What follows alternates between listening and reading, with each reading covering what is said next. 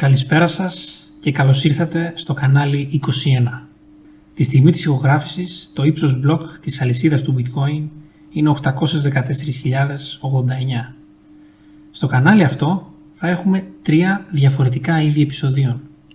Πρώτον, συζητήσεις και μαθήματα όπου θα εξηγούμε πώς δουλεύει το Bitcoin σε αντιπαραβολή με το παραδοσιακό παραστατικό χρήμα. Δεύτερον, οδηγίες προς ναυτιλωμένους. Επεισόδια όπου θα δείχνουμε με βίντεο και οδηγίες πώς να χρησιμοποιήσετε το Bitcoin. Και τρίτον, συζητήσεις με καλεσμένους, είτε σχετικούς με το χώρο του Bitcoin, είτε μη σχετικούς με το χώρο. Έτσι, είτε γνωρίζετε ήδη πράγματα για το Bitcoin, είτε είστε εντελώς καινούριος στο χώρο, είτε είστε απλά περίεργος και θέλετε να μάθετε γι' αυτό, αυτό το κανάλι είναι για σας. Πρώτα όμως, να ξεκαθαρίσουμε κάποια πράγματα. Σε αυτό το κανάλι δεν θα μας ακούσετε ποτέ να μιλάμε για trading, ούτε για άλλα κρυπτονομίσματα, ούτε να κάνουμε αναλύσεις των τιμών και της αγοράς. Η θέση μας είναι ότι το Bitcoin αποτελεί μια πολύ σημαντική εφεύρεση στην ιστορία της ανθρωπότητας και σκοπός μας είναι μέσα από τα βίντεο του καναλιού να εξηγήσουμε πώς λειτουργεί, γιατί είναι απαραίτητο στην ψηφιακή εποχή και γιατί είναι η ελπίδα για έναν καλύτερο, έστω και λίγο πιο δίκαιο κόσμο.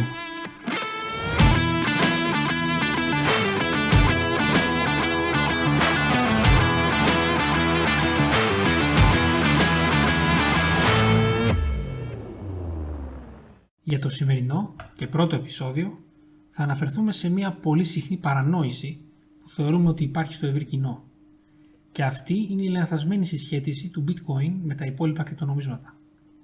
Το Bitcoin δεν αφορά στο να γίνει κανείς πλούσιος γρήγορα, όπως πολλοί πιστεύουν, ούτε στο να βγάλει περιουσία κάποιος σε ένα βράδυ.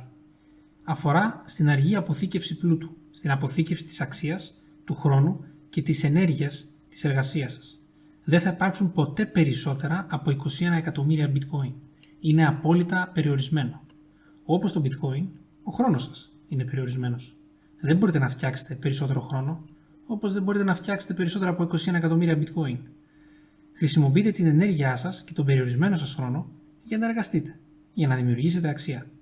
Και ως αντάλλαγμα για αυτή την αξία, λαμβάνετε χρήματα. Αλλά χρειάζεστε χρήματα που μπορείτε να βασίζεστε. Χρήματα των οποίων η έκδοση είναι προβλέψιμη. Χρήματα των οποίων η μέγιστη προσφορά είναι περιορισμένη.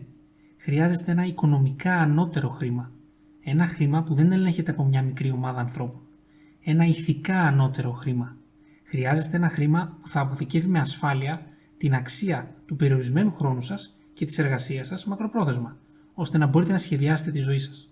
Σε αντίθεση με το Bitcoin, που είναι το πρώτο κρυπτονόμισμα, απόλυτα περιορισμένο και καθαρά αποκεντροποιημένο, υπάρχουν δεκάδες χιλιάδες διαφορετικά altcoins, με την πρόθεση alt στα αγγλικά να σημαίνει εναλλακτικό. Όλα αυτά τα ποικίλα altcoins δεν είναι καθόλου εναλλακτικά για το bitcoin. Είναι απλώς αντιγραφές του ίδιου κεντρικά ελεγχόμενου ιεραρχικού νομισματικού συστήματος που έχει καθιερωθεί. Ένα σύστημα που εμπλουτίζει μια μικρή ομάδα ανθρώπων σε βάρος των υπολείπων. Οποιοσδήποτε μπορεί να δημιουργήσει ένα άλλο κρυπτονόμισμα. Χρειάζεται μόνο λίγα λεπτά. Μπορείτε να του αναθέσετε ό,τι κανόνες θέλετε, να δημιουργήσετε όσα θέλετε και να αλλάξετε αυτούς τους κανόνες με ένα κλικ. Αλλά κανείς δεν μπορεί να δημιουργήσει ένα δεύτερο bitcoin και δεν υπάρχουν άνθρωποι μέσα στο bitcoin που να μπορούν να αλλάξουν τους κανόνες ή να δημιουργήσουν περισσότερα bitcoin από το πουθενά για να επωφεληθούν. Στο bitcoin λέμε μην εμπιστεύεστε, επαληθεύστε. Επειδή οποιοσδήποτε στον κόσμο μπορεί να ελέγξει το πλήρες ιστορικό όλων των συναλλαγών του bitcoin από την ημέρα που ξεκίνησε μέχρι τώρα. Υπάρχει μια έννοια που ονομάζεται φαινόμενο Cantillon, διατυπωμένη από τον Ιρλανδογάλο οικονομολόγο Richard Cantillon. Η βασική ιδέα του φαινομένου είναι η εξής. Οι αλλαγές στο νομισματικό απόθεμα δεν επηρεάζουν ομοιόμορφα όλους τους τομείς της οικονομίας, ειδικότερα αυτοί που λαμβάνουν πρώτα τα νέα χρήματα, όπως οι τράπεζες ή οι κυβερνήσεις, τείνουν να επωφελούνται, καθώς μπορούν να τα δαπανίσουν πριν οι τιμές αυξηθούν σε αντίδραση, δηλαδή πριν η πληθωριστική πίεση ξεκινήσει. Παράλληλα, αυτοί που λαμβάνουν τα νέα χρήματα τελευταίοι, όπως οι εργαζόμενοι και οι καταναλωτές, συχνά επηρεάζονται αρνητικά, καθώς αντιμετωπίζουν αυξημένες τιμές πριν η εισοδηματική τους ισορροπία έχει την ευκαιρία να προσαρμοστεί. Μήπως σας θυμίζει κάτι? Πώς εφαρμόζεται λοιπόν το φαινόμενο Cantillon στα λεγόμενα altcoins, που ισχυρίζονται ότι είναι πιο καινοτόμα από το bitcoin. Λοιπόν, όπως και τα παραδοσιακά νομίσματα, τα κεντρικά ελεγχόμενα κρυπτονομίσματα μπορούν επίσης να επηρεαστούν από το φαινόμενο Cantillon. Αυτό συμβαίνει επειδή οι οντότητες που ελέγχουν την έκδοση και τη διανομή αυτών των ψηφιακών νομισμάτων μπορούν να επηρεάσουν ποιοι λαμβάνουν πρώτοι το νέο απόθεμα και συνεπώς ποιοι απολαμβάνουν τα ωφέλη της δαπάνης ή της επένδυσης ή ας πούμε της πώλησης των ποσοτήτων τους πριν τα γενικά επίπεδα τιμών έχουν την ευκαιρία να προσαρμοστούν.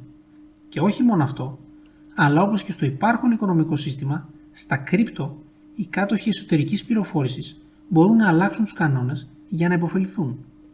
Γι' αυτό οι bitcoiners αποκαλούν τα altcoins shitcoins. Όταν ο δημιουργός του bitcoin με το ψευδώνυμο Satoshi Nakamoto το σχεδίασε και ξεκίνησε τη λειτουργία του, έπρεπε να εξορίξει νέα bitcoin ακριβώς όπως όλοι οι άλλοι. Δεν είχε διατηρήσει ένα μεγάλο αριθμό νομισμάτων για τον εαυτό του, τους φίλους του ή για μεγάλους επενδυτές. Όχι. Έπρεπε να χρησιμοποιήσει ενέργεια από τον πραγματικό κόσμο για να εξορίξει bitcoin. Επίσης, συνειδητοποίησε τη σημασία της περιορισμένης ποσότητας και την έκανε μέρος του bitcoin.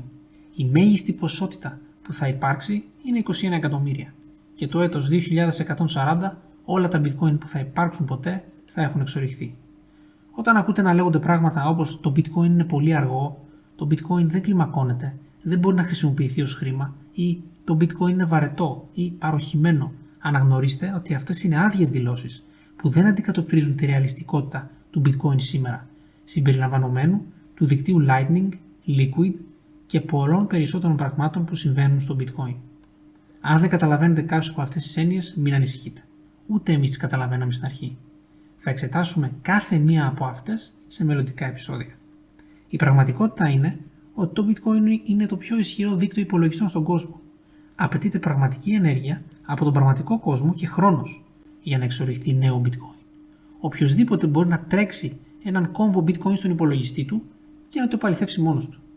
Δεν υπάρχουν εσωτερικοί διαχειριστές στο bitcoin και δεν υπάρχουν ούτε αποκλεισμένοι, επειδή οποιοςδήποτε μπορεί να το χρησιμοποιήσει και να γνωρίζει με βεβαιότητα ότι οι κανόνες είναι οι ίδιοι για όλους, είτε είναι δισεκατομμυριούχοι είτε μισθωτοί. Γι' αυτό η εφαρμογή του bitcoin είναι να αποτελέσει ένα σταθερό χρήμα. Το σταθερό χρήμα θα ξεκινήσει φυσικά ως μέσο αποθήκευσης αξίας. Στη συνέχεια θα γίνει μέσο ανταλλαγής και τέλος θα καταστεί μονάδα μέτρησης. Εάν θέλετε να χτίσετε ένα κάστρο, δεν το χτίζετε πάνω στην άμμο, το χτίζετε πάνω στην πέτρα. Εάν θέλετε να χτίσετε έναν καλύτερο κόσμο, πρέπει να ξεκινήσετε από μια στερεή βάση. Πρέπει να ξεκινήσετε με σταθερό χρήμα. Γι' αυτό οι bitcoiners λένε διορθώστε το χρήμα, διορθώστε τον κόσμο. Άρα, ποια είναι η διαφορά μεταξύ του bitcoin και των κρύπτο? Το bitcoin μας δίνει την ευκαιρία να χτίσουμε έναν καλύτερο κόσμο, βασισμένο σε ένα δίκαιο και προβλέψιμο νομισματικό σύστημα που είναι ανοιχτό σε όλους. Τα κρύπτο απλώς επαναλαμβάνουν τα χειρότερα μέρη του υφιστάμενου συστήματος, που ευνοεί μια μικρή ομάδα ανθρώπων και αποκλείει τους υπολείπους. Και με αυτό ολοκληρώνεται το πρώτο επεισόδιο του καναλιού. Στόχος μας δεν είναι να σας πείσουμε να αγοράσετε bitcoin, ούτε να σας πούμε το πότε, αλλά να σας πείσουμε να το διαβάσετε και να σας βοηθήσουμε να το κατανοήσετε. Ελάτε λοιπόν μαζί μας σε μια διαδρομή όπου θα εξετάσουμε τη φύση και τις μορφές του χρήματος και θα δούμε γιατί το bitcoin αλλάζει όλα όσα νομίζαμε ότι ξέραμε.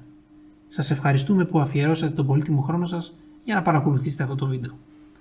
Μέχρι την επόμενη φορά, μην εμπιστεύεστε, επαληθεύστε.